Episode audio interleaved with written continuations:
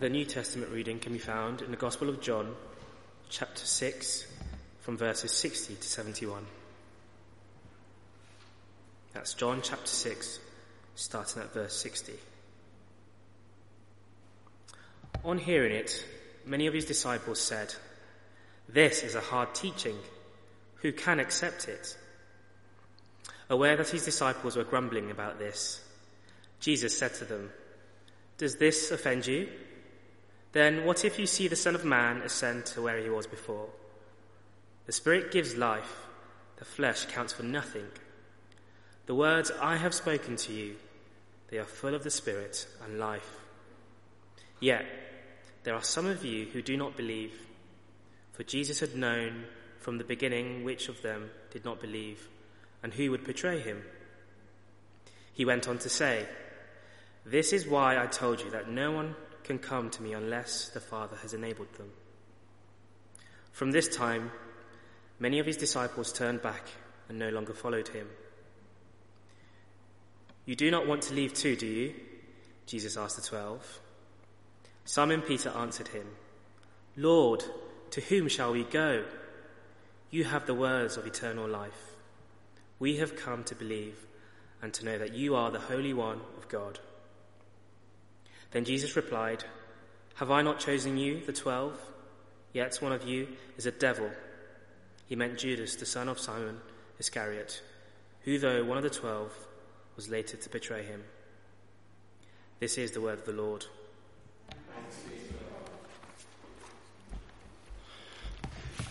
Uh, thank you, Gideon, for reading for us. Uh, please do keep that passage open as we look at it together. Let me pray uh, that God would speak. Uh, Heavenly Father, this is a, a, passage about your word. Um, so as we consider it, please would you speak to us? Uh, would you draw us to your Son, Jesus, uh, that we would know and love him better? Amen. Uh, so you've been here uh, over the past few weeks or months. You'll know that we're, we're working our way through John's account of Jesus' life and ministry, the Gospel according to John. And today's passage comes at the end of a long chapter where Jesus has been teaching. That's why it starts sort of in the middle of things. That's the on hearing it at the beginning. It's referring back to Jesus' teaching. Uh, we're in a synagogue in Capernaum, which is a town on the shore of the Sea of Galilee, uh, but it's not been plain sailing for Jesus. Some of what he's said has created a bit of a commotion. Uh, people have been, uh, have been heckling, uh, something I'm very glad to say does not happen at the four o'clock service. But of course, these days, our own society is no stranger to controversy. Uh, the news is full of arguments increasingly full of arguments about what people have said. Um, you know what I mean? Some politician or celebrity says something controversial, uh, whether it's about Brexit or Donald Trump or whatever's going on this week. Um, and you'll hear all sorts of questions being yelled across the headlines um, or on social media uh, if you're unfortunate enough to be exposed to that. How can you say such a thing? Who do you think you are? why should we listen to you? Uh, you may have heard of the problem of the echo chamber, so called. Um, this idea that we, we only listen to people um, that we'll know we agree with. Uh, and when we hear someone who makes us feel uncomfortable, well, we, we get outraged. Of course, all of this is made worse by 24 hour news, social media, and so forth.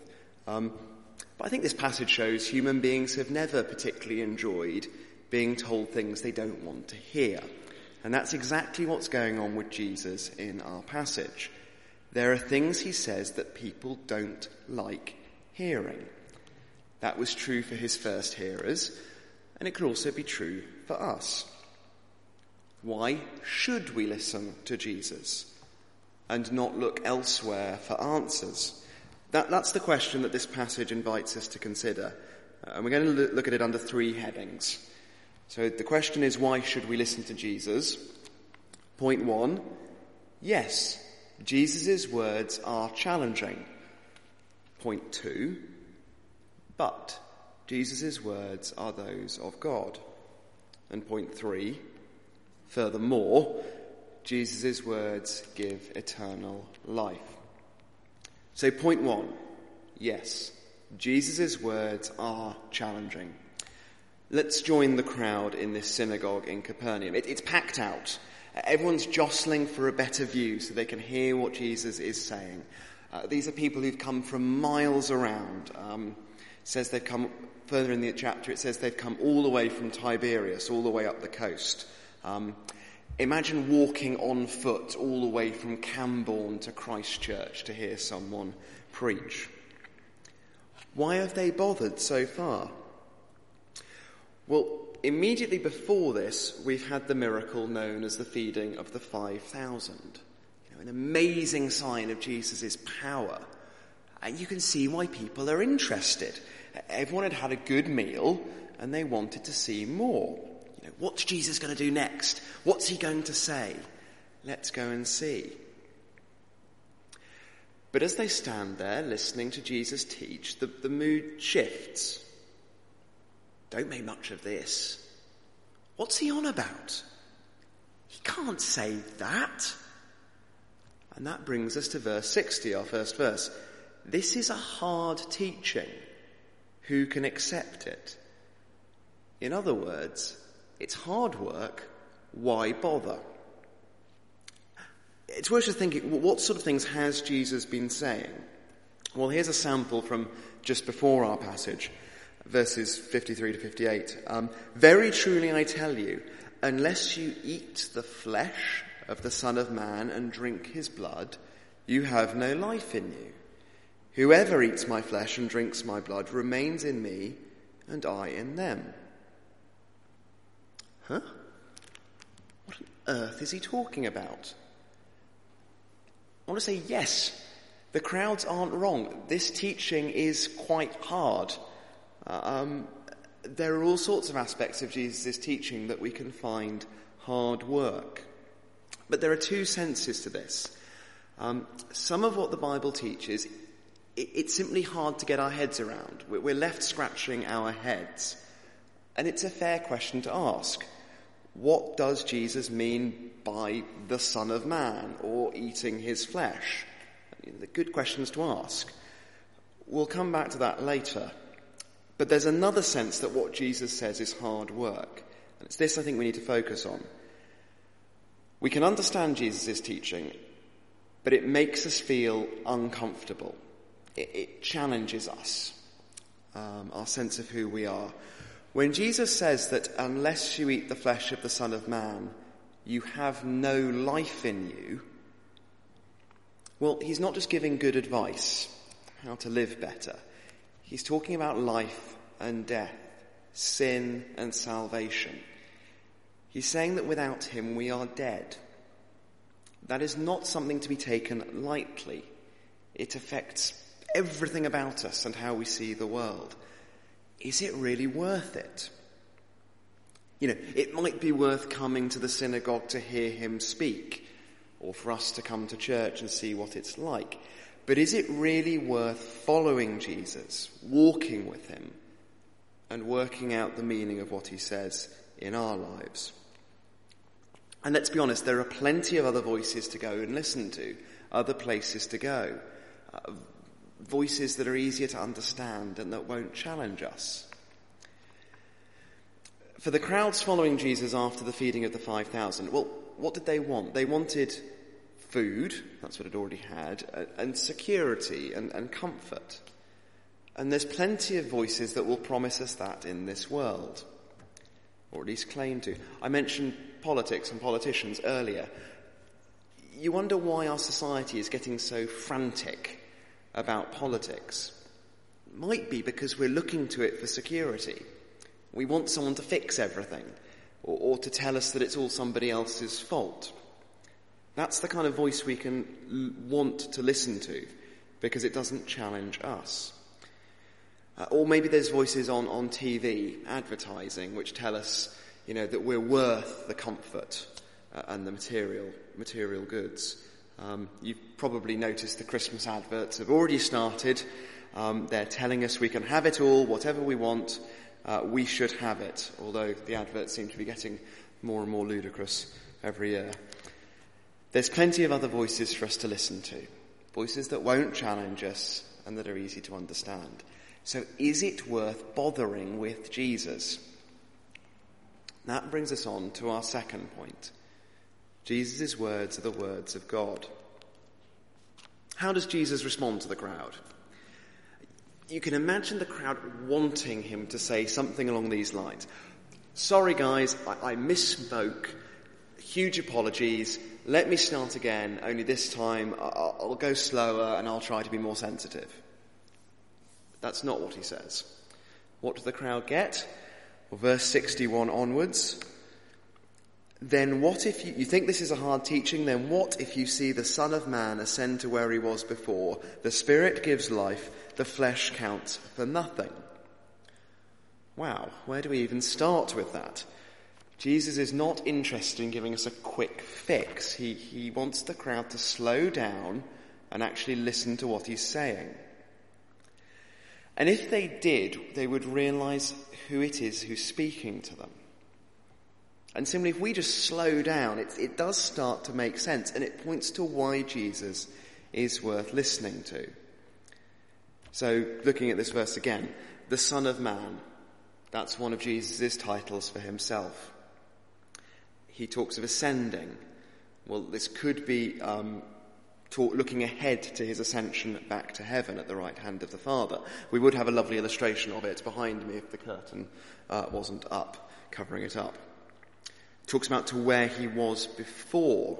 Um, so reminding us of, of the statements he's already made about coming down from heaven, from God, being more than just an everyday prophet or preacher.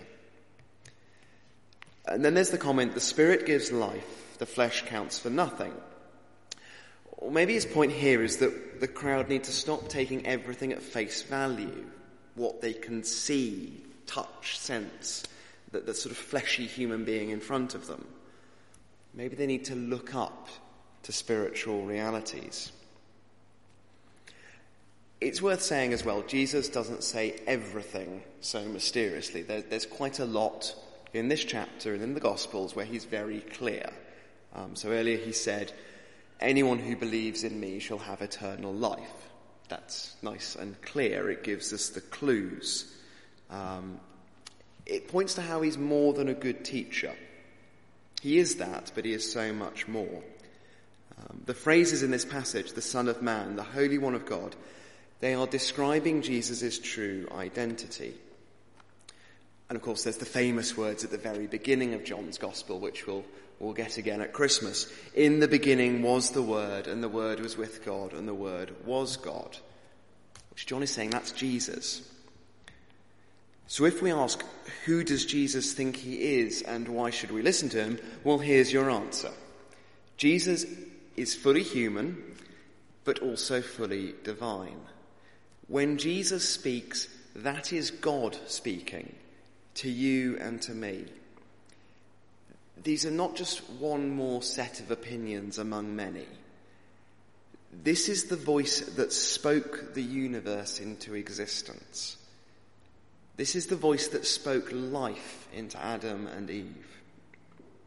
As Jesus himself says in verse 63, the words I have spoken to you, they are full of the Spirit and life. Jesus isn't asking to be heard. He's simply speaking, and it's up to us whether we bother to listen. On to our third point that Jesus' words bring life. What do the crowd do in response to this extension of Jesus' teaching? Well, verse 66, from this time many of his disciples turned back and no longer followed him.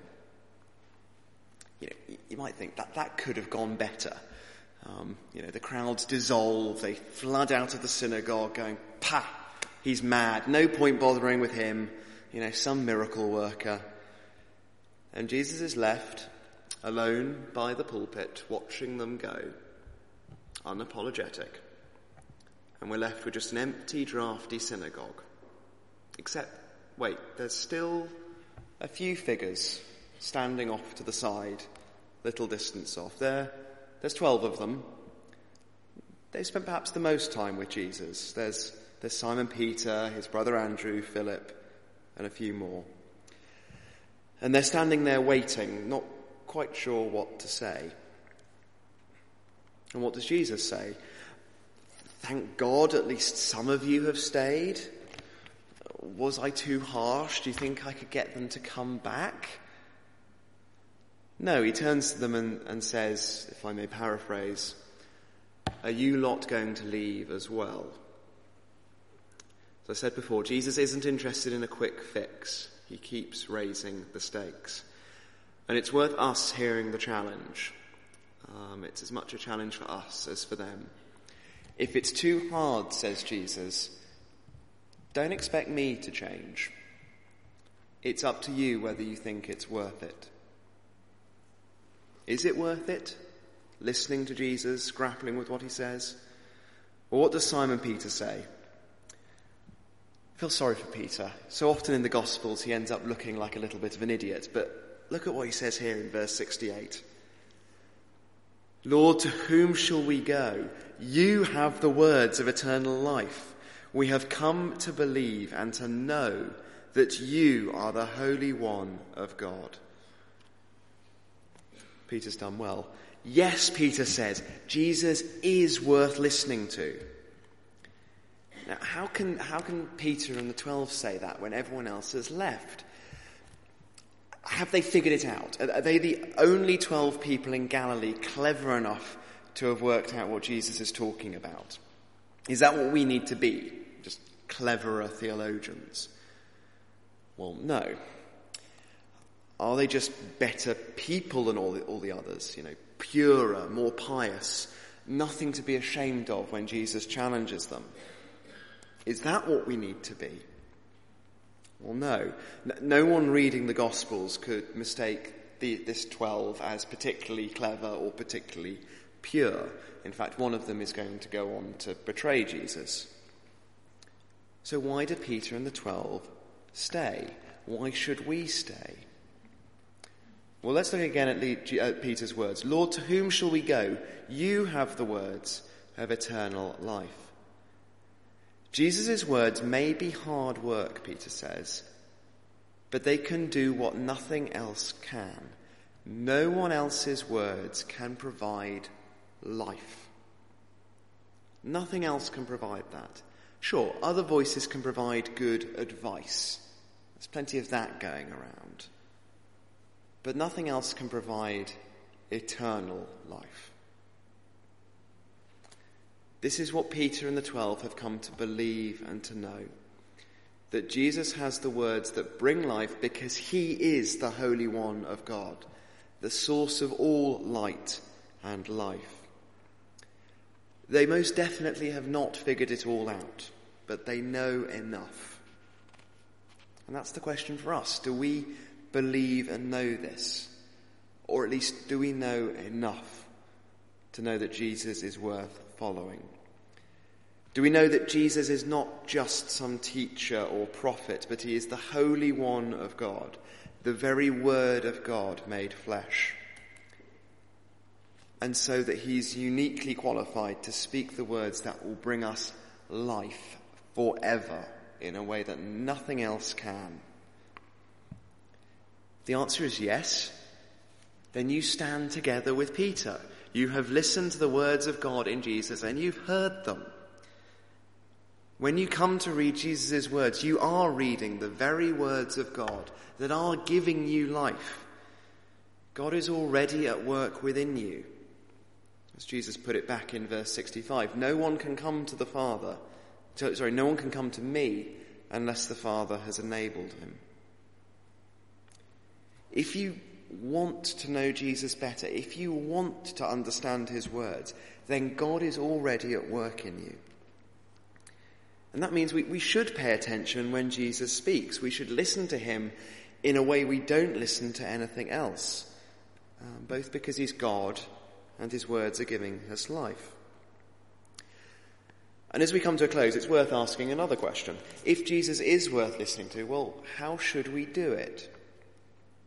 I think one thing that struck me as I read this passage was we need to stop ourselves from rushing by. You know, our modern world, it, we're always in a rush, particularly in Cambridge. That's the problem the crowd had had in this passage.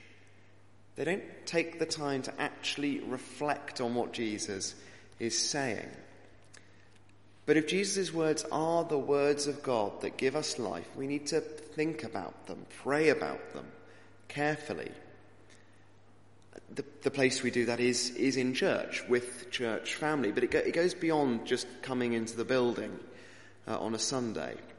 So after all, the crowds were happy enough to come to the synagogue to hear Jesus teach, but they'd come as consumers. Um, and that, that's easy for us to do. I remember when I first started going to church on my own, I would sort of sneak in and out. Um, I had plenty of questions I wanted to talk about, but I didn't really want to ask anyone. And I didn't really know where to start in figuring them out for myself. I think, again, what Peter's example shows us is it's fine to have questions, and wanting them answered is a key part of being a Christian. And that's why Peter and the twelve stay. They stay with Jesus for years. They, they live with him. They share their lives with him because they want to dig deeper, to know more. Obviously, we can't physically follow Jesus around Galilee, but there's various ways for us to do the same thing. Um, to take one example, it might be reading the Bible regularly. Um, perhaps committing to read through the whole of John's Gospel over the course of the term, as we do it in sermons or maybe catching up on the other sermons um, that have been preached online. Steve preached this morning on the passage before this, and it's well worth listening to. Um, it might mean reading with someone else, reading a passage and then asking each other what you make of it. It means praying as we read, making it a two-way conversation, um, letting God's words challenge us, but then asking Him for help. This goes beyond just listening in, as the crowd were doing. It, it starts to have a conversation with Jesus. And when we start to do it, what we heard in our Old Testament lesson will become true for us. And this is what I want to close with. Listen to those words again God speaking. As the rain and the snow come down from heaven and do not return to it without watering the earth, and making it bud and flourish, so that it yields seed for the sower and bread for the eater. So is my word that goes out from my mouth. It will not return to me empty, but will accomplish what I desire and achieve the purpose for which I sent it. You will go out in joy and be led forth in peace the mountains and hills will burst into song before you, and all the trees of the field will clap their hand. What a promise. But it's promising about God's words. That when we listen to the words of Jesus, we will have life in abundance forever. Let's pray. Heavenly Father, we ask for the faith to say with Simon Peter that Jesus is your Holy One and that with him alone are the words of eternal life. Please stir our hearts to hunger for him, to trust that Jesus alone can deliver us from death and sin, and so that we would listen to what he teaches and follow where he leads. In his name, and for your glory. Amen.